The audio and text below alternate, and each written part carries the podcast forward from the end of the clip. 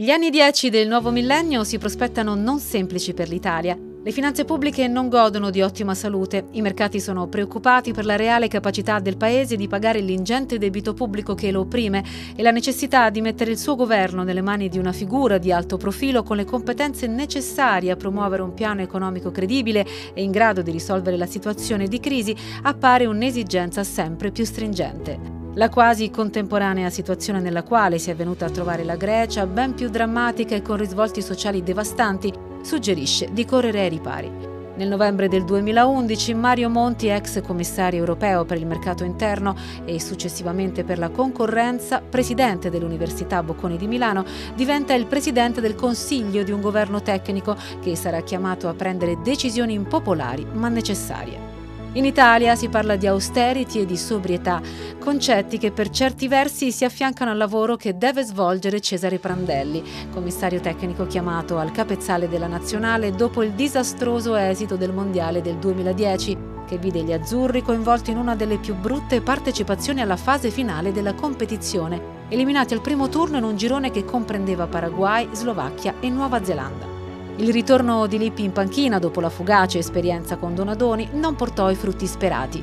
L'Italia cadde su un fallimentare ricambio generazionale incapace di avvicendare degnamente gli eroi di Berlino 2006. Per ricostruire una nazionale credibile dopo la brutta figura maturata ai mondiali, venne chiamato Cesare Prandelli, tra i migliori tecnici del momento, capace di coniugare bel gioco e maturazione di giovani calciatori, parametri che la federazione riteneva decisivi per il rilancio dell'immagine e dei risultati dell'Italia.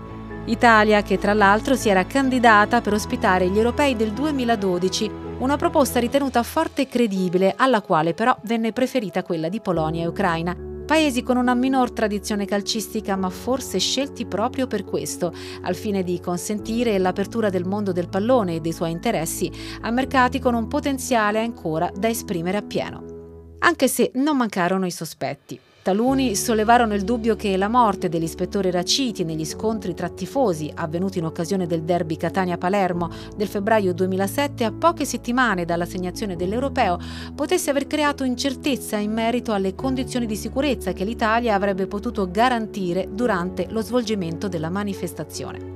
Altri ancora ipotizzarono episodi di corruzione che avrebbero orientato i voti di alcuni membri del comitato esecutivo dell'UEFA, senza però evidenziare elementi di prova in tal senso. L'Europeo cominciò l'8 giugno 2012. Gli azzurri ci arrivarono con una squadra che aveva ben figurato durante le qualificazioni, ottenendo 8 vittorie e 2 pareggi. Una selezione che presentava ancora alcuni dei campioni del mondo 2006, Buffon, Barzagli, De Rossi, Pirlo e giocatori che si erano messi in evidenza in campionato, tra i quali spiccavano i due estrosi quanto imprevedibili Balotelli e Cassano. Poco più che ventenne un orizzonte pieno di promesse da mantenere il primo, trentenne alla ricerca di una dimora fissa tra i grandi del calcio il secondo chiamato a dimostrare in via definitiva le possibilità di un talento spesso limitato dall'insofferenza alla regolarità. L'Italia non parte tra le favorite. L'europeo è un test importante per arrivare in Brasile nel 2014 con una buona esperienza internazionale acquisita, piuttosto che un obiettivo in sé. Anche se strada facendo, gli azzurri si arrampicano sul sentiero dell'ambizione e arrivano fino in fondo.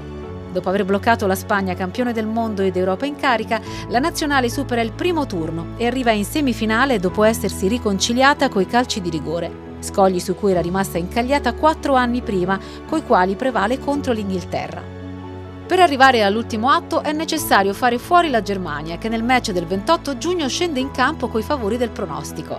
Lam, Kedira, Schweinsteiger, Osil, Podolski sulla carta incutono timore. Anche la legge dei grandi numeri sembra insidiare gli azzurri che fino a quel momento nelle partite disputate ai mondiali e agli europei con la Germania non hanno mai perso.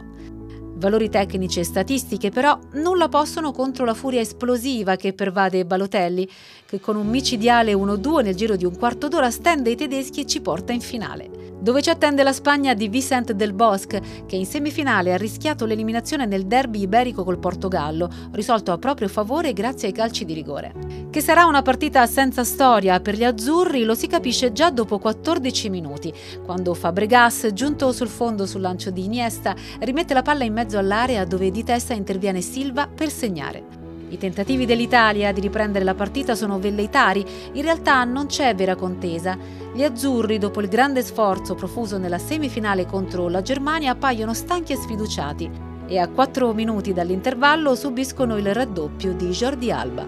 Nella ripresa ci si mette anche la sfortuna a colpirli. Tiago Motta, entrato da pochi minuti al posto di Montolivo, deve lasciare il terreno di gioco per un infortunio che a cambi ormai esauriti costringe l'Italia a disputare l'ultima mezz'ora in inferiorità numerica.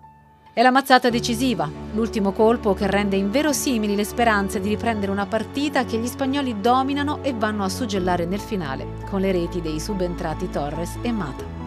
Le Furie Rosse raggiungono così l'apice di una supremazia tecnica che in un quadriennio li vede vincere due campionati europei e un mondiale che lasciano un segno indelebile nella storia del calcio globale. Prossimo e ultimo appuntamento con la storia degli europei sabato 10 luglio su guarinsportivo.it e sui canali social del Cuoio. Vi racconteremo il successo del Portogallo a Euro 2016. Se vi è piaciuto l'episodio, condividetelo con i vostri amici su WhatsApp, Telegram o sui social.